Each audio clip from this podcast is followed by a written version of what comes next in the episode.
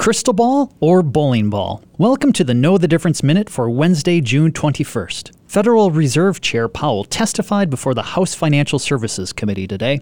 It was four hours long, but basically, the economy has weakened and inflation is falling, though not nearly fast enough. The Fed decided to not hike rates at their last meeting because they want to see how things shake out over the next month between now and when they meet next. The best line was when he was asked about what the Fed plans on doing. He said, Two more hikes is a pretty good guess. True, it's a guess. Their statements about what they plan on doing is referred to as forward guidance. But their forward guidance is only as good as their forecasts. Their forecasts, while educated guesses, sometimes seem like they come more from staring into a bowling ball instead of a crystal ball.